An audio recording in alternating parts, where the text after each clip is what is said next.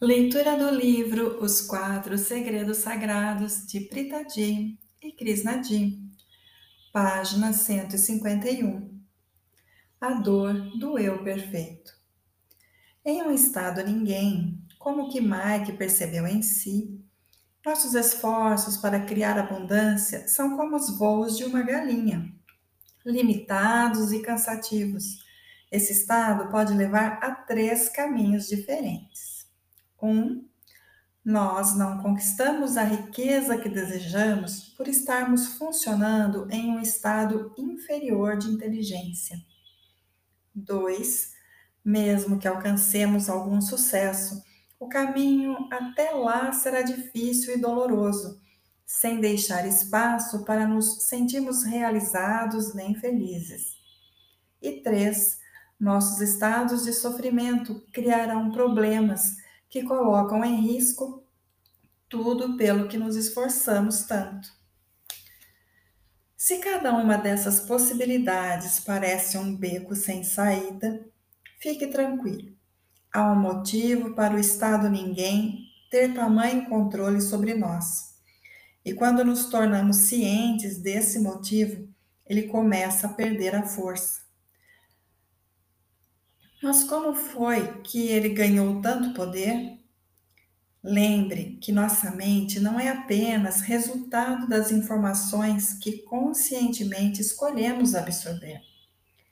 Ela também armazena as aspirações, os preconceitos, os medos e os desejos de nossos avós, pais, professores, amigos, namorados de escola, parceiros assim como as opiniões de pessoas das quais nem gostamos tanto.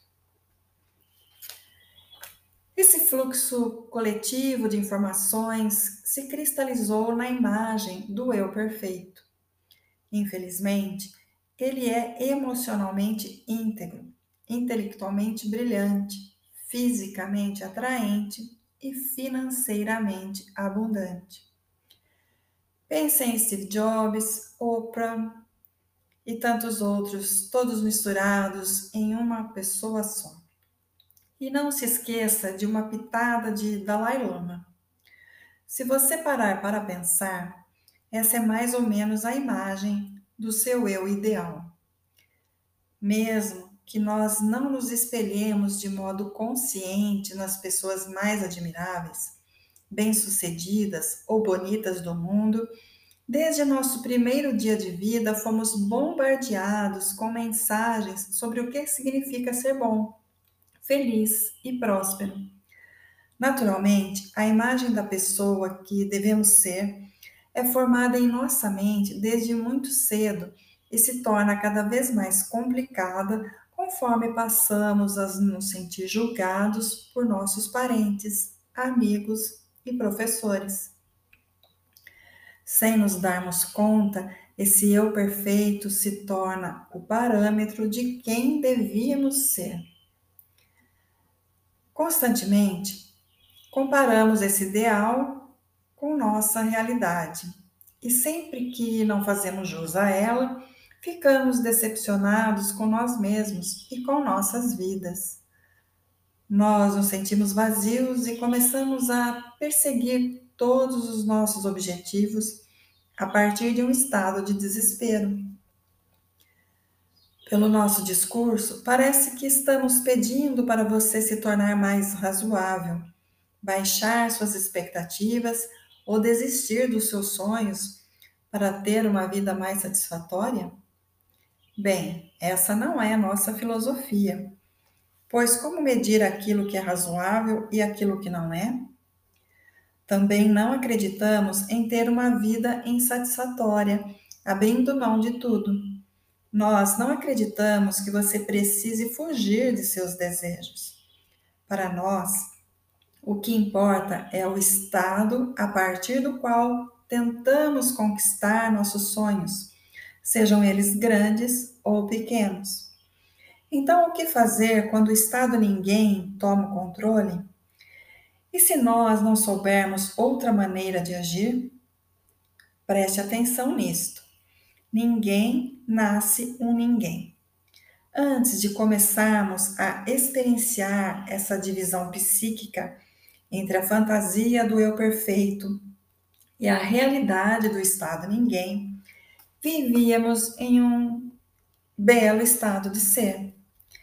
Como crianças, nós não estávamos pensando sobre nos tornarmos alguma coisa além do que estávamos experienciando em qualquer dado momento. Nós somos unos com o nosso estado de ser, quer ele signifique estar irritado, alegre, ciumento, entediado ou brincalhão. Nesse estado de consciência, somos completamente nós mesmos, sem qualquer vergonha. O belo estado de inocência é um tipo de paraíso. A infelicidade vinha como gotas de água que escorriam por nosso corpo.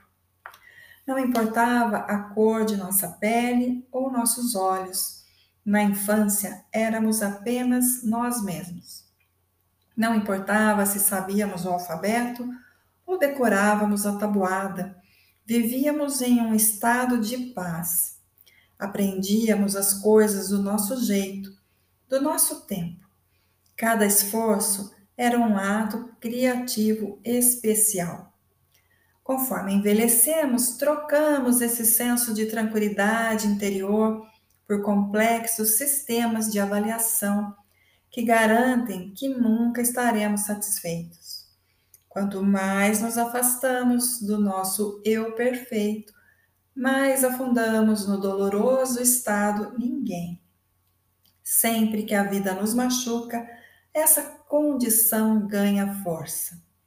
Quando nossos pais nos comparam com nossos irmãos, o medo de ser um ninguém surge. Quando um professor mostra preferência por outro aluno, o medo de ser um ninguém nos morde.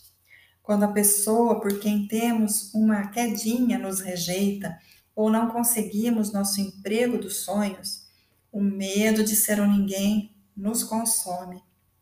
O estado ninguém é sentido até por aqueles que conquistaram grande fama. Nem os prêmios e os reconhecimentos mais prestigiosos trarão alegria se eles continuarem nessa posição. Por favor, tenha isto em mente. No estado ninguém, não estamos trabalhando para criar riquezas. Estamos apenas viciados em rolar pelo barranco do desespero. Por favor, pause.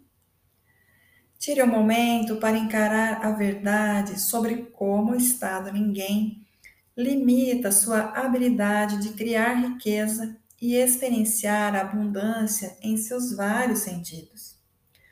Como ele o mantém empacado no desespero.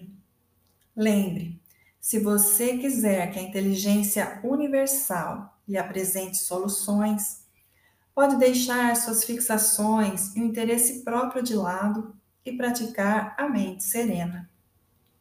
Encare a situação sob uma perspectiva mais abrangente. Observe o impacto que você pode ter no quadro geral, seja da sua família, da sua empresa ou do meio onde vive. As soluções virão como intuição ou uma inspiração durante a meditação, ou como uma ideia inesperada. Como um líder consciente, pergunte-se: qual é o estado que está alimentando minha conquista? Estou usando a comparação com os outros e o medo de ser inferior para impulsionar meu crescimento? Ou estou inspirado por um estado de paixão profunda e alegre por fazer a diferença?